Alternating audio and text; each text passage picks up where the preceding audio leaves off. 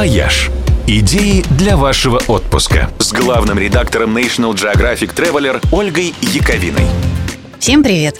У эскимосов, как говорят, более 50 слов для обозначения снега. Но это не рекорд. У японцев таких слов еще больше.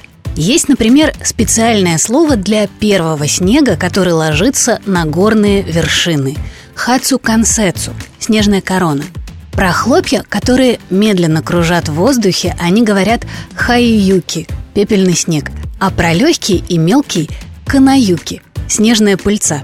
А еще у них есть специальное слово для снега, при виде которого у человека поднимается настроение и светлеет на душе – дзуйсецу – добрый снег.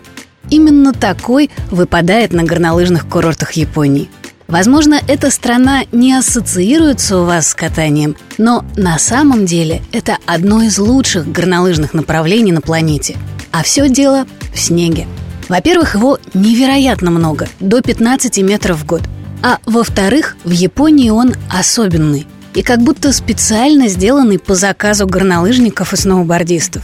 Сухой и мелкий, как пудра, легкий, как пена, нежный, как взбитые сливки – Канты проходят сквозь него, как горячий нож сквозь масло. Он словно мягкая перина пружинит под лыжами, и даже падать в него – просто кайф.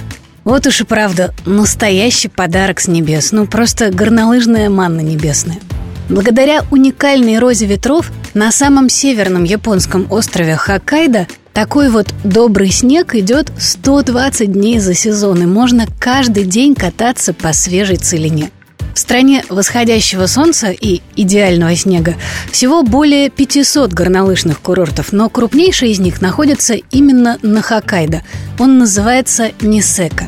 Здесь четыре огромных зоны катания с отличной инфраструктурой, которая отвечает всем европейским стандартам, но все же имеет свои особенности. В прокатах, например, выдают не только снаряжение, но и одежду для катания. Персонал у подъемников встречает поклонами.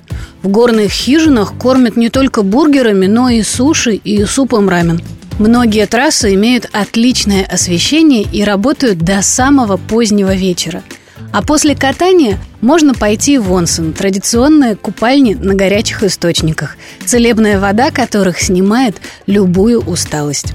Окунулся в горячую купель и снова полон сил, чтобы завтра раскатывать снежную пудру, которой за ночь навалила по самые уши, потому что в Японии Powder Day случается каждый день.